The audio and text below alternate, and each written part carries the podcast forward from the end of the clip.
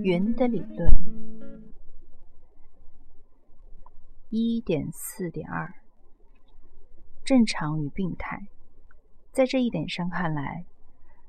克雷乔的作品提供了一个很好的历史开端。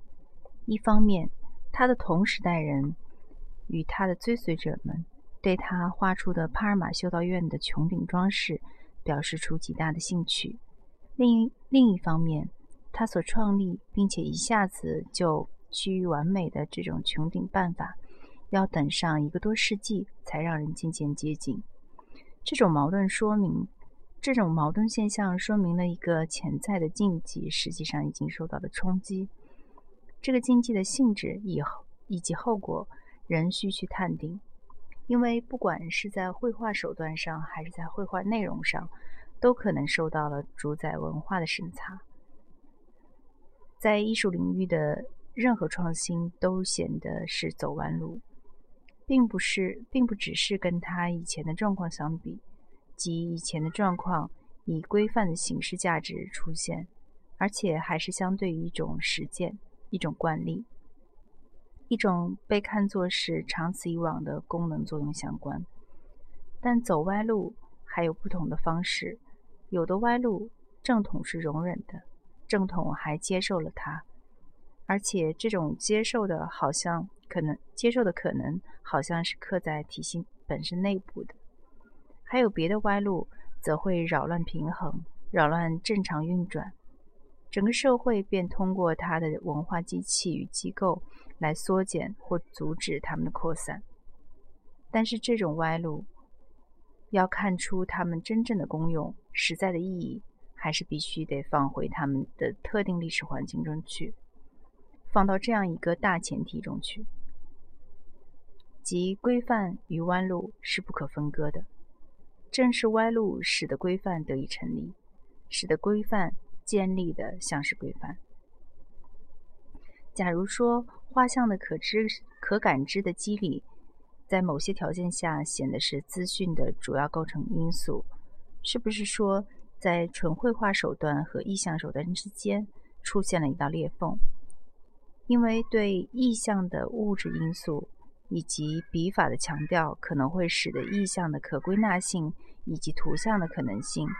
大打折扣呢。假如我们对形式主义理论就事论事，在它的最初表现阶段，我们可以把它扩展到整个交流上去。正如勒内勒勒里什所说的，关于生活的正常状态，就是说，健康就是生活处于处于器官的不出声音的状态。在交流的正常条件下，很少有人注意表达的可感知的成分，否则就会在资讯传播中添入这样那样的混乱。然而，在表达的普通实践中，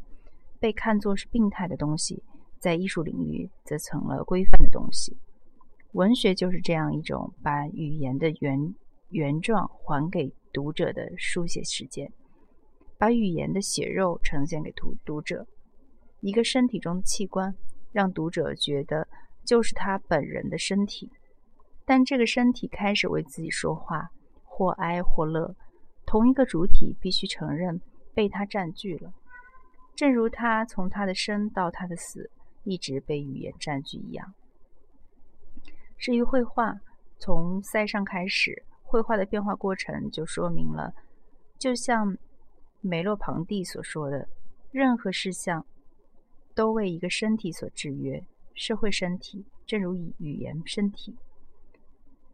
并通过它而被导向别的身体，甚至导向自然本身。但文学也好。绘画也好，之所以有这么一种力量，是因为它们有一部分跟表达的本质相连，跟表达的物质原材料相连。正因如此，我们不得不重复一遍：这样的一种关联，在正常的、普通的表达看来就是矛盾的，甚至是病态的。痕迹克雷乔的作品中，云这一因素的功能，表明了在绘画表达中，绘画的感性部分的决定性作用，而且同时，由于在画布上那么薄薄一层表膜，要表现出那么多的效果，就使得这感性部分多了一层幻想的含义。从概念的角度来看，云就是一种不稳定的形成物，没有轮廓，但也没有确定的颜色。然而，又有一种特殊物质的力量，可以任意成型或打破各式的形状。它是一种既无形式又无内质的物质。画家可以像达芬奇对墙上的痕迹一样，打上自己欲望的印记。把这两样东西——云与痕迹——放到一起，就没有任何随意或不合时宜的地方。在16世纪的绘画中，找出一个外在于表达或者真理的部分，作为一个病态的迹象，同时也不是随意或不合时宜的。在瓦萨里著的皮耶罗·迪科西莫的生平里，可以找到证据。这部作品是紧随着克雷乔的，而克雷乔的画又只与达芬奇的名画隔一个桥托。皮耶罗·迪科西莫的生平结束结束处有一段话，瓦萨里试着用它来说明画家的怪诞性格与习惯。他的思想怪癖以及各种难懂和奇特的事物对他的吸引，在众多怪力中，有一个就是他欣赏各种云状的构成，以及病人们在墙上吐出的痰留下的痕迹。他能从中看出无数的战役。瑰丽诡异的城池以及博大宏伟的风景来，我们哪怕不引用瓦萨里的这段文字，也可以看出这样的做法是病态的。这种病态不光是在迪克里莫的作品里才有些烙烙印，这种做法在一个人身上或许显得是一种神经病，但是，一旦它成为一个特定的客观历史产物，而他的情况正是这样的。则具有了完全不同的意义。瓦萨里觉得皮耶罗·迪科西莫对痕迹以及云状构成物的癖好是一种极为病态的东西，但到了达芬奇那里，则显得是一种真正的方法论了。这种方法的效果明显及创新，而在中国早已开始实践，当然是在不同形式以及不同的背景下展开的。这种方法在西方绘画史中的历程是褒贬不一的。一点五，云与绘画。一点五点一，随机偶然性的作品。我不得不在这些格言之中加上一个思想上的新方法，虽然显得微不足道，还有些可笑。却大有将思想引向更大的发明创造的功能。这种做法就是看有各种不同痕迹的墙，或者是各种色彩混合在一起的石头。如果你必须创造出一个景点来，你可以在上面看到不同风景的图画，上面有山水、岩石、树木、广阔的平原、山丘、山泉、丘陵。更神奇的是，你可以在上面看到不同的战役。以及众人迅疾的行动、奇特的面部表情、服装以及不可言尽的别的事物，你可以将它们一一明晰，给予一个完美完整的形状。所以，面对屋墙以及彩石，就像是聆听钟声，可以在钟声中听出你能想象的所有声响和音度来。不要误解我的我的想法。因为我说，你有时候应该看看墙上的痕迹、火里的灰烬，或者是云，或者是泥，以及别的类似的东西。假如你细心、细致的看，你真的可以看到妙想。画家的思想被激励起来，去进行新的发明创造，去安排营构动物与人的战役，组成各种风景，或者是可怕的事物。比方说魔鬼或者类似能让你心惊胆战的东西，因为在模糊的事物中，人的思想可以找到新的灵感来源。不能忘了，远古时代也对完全自然形成的事物，对偶然造成的图形或者说是随机性的作品感兴趣过。天穹显象、采石图、各种类型的妙物，以及在云彩中可以看到各类色彩和形状。根据普林尼的说法，云中的火焰是在上面还是下面？但一直要等到希腊化时代，才在修辞学或理论上第一次出现把这些现象和艺术的产品相提并论的情况。普林尼本人把它们看作是一个补充补充的证据，来证明偶然随机性的力量范围之大，因为偶然随机性。不时地帮那些特别有雄心、特别对艺术精益求精的艺术家，通过完全自动的办法，让他们得到寻找、寻找的感觉幻觉。就像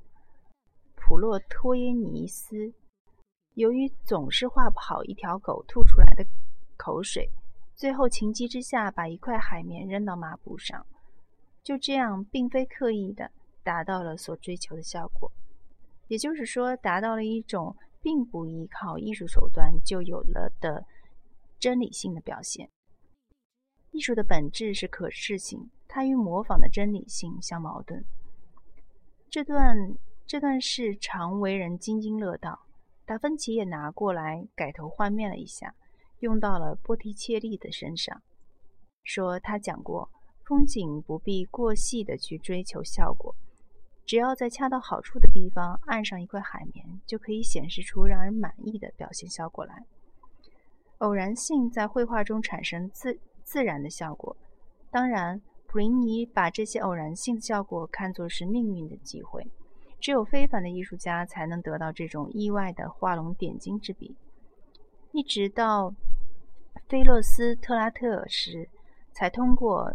蒂安娜的阿波罗。尼奥斯之口提出这个问题：我们在天上看到，当云彩相互脱离的时候的东西，就似牛、鹿、马一样。你怎样看呢？是不是那些也是模仿下产生的作品？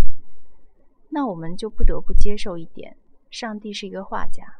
从他的宝车上走下来，就像一个孩子把这些图像描画在沙子上一样。这种假设是不可接受的。在天空中出现的图形没有任何的意义，它们只是纯粹偶然的结果。是人由于他的天性善于模仿，给了他们一个意义，同时又给了一个相对的、固定的、长久的形象，把它们与脑海中出现的事物合为一谈。只有训练有素的素描家们才能做出可以贯之于绘画的模仿，因为绘画。只从艺术中吸取颜料，只来源于艺术。这篇文章是个转折点，正如 H.W. 詹森指所指出的，当我们看到麦泰尼亚的两幅画中出现奇怪的有形云，或者可以称之为有灵云的时候，我们就不禁联想到这篇充满博学内涵的文章。在维也纳藏的圣塞巴塞巴斯蒂安里，一片云上出现一个骑士的形象，而且在地上出现了与之相对的、经过雕刻而支离破碎的各个部分：头、穿着一只鞋的脚、胸膛，就好像透过一种相似性的图形反差效果。米杰尔·福柯认为，这种这种相似性组织了在文艺复兴时期知识的图形。古时代的考古资料必须与大自然的启发相对照比较，因为人文时代的画家开始以大自然为师，而且大自然中的形状从此就被看看作是一种符号，就像古书中出现过的图形一样。同样，在圣德的大圣当中，在云中出现了一张庞大的脸，紧挨着一半已经开始崩塌的山体，就像是。对卢克莱修的一一句话的诠释那样，这张脸回应了位于画面右部的一棵人形灌木。正如在许多古寓言中出现的，比方说伏念的预言，这样这幅画的这幅画在经历了同形空间之后，就进入了变形空间。艺术就像在新的源泉中吸取养分一样，画家通过云状的不同变化，可以有新的想法、新的灵感，所以他就必须从中看出可以变读的形象来，并通过绘画的管道给予表现，就像是在寂静寂静中聆听钟声一样，可以听到许多名字和词语来。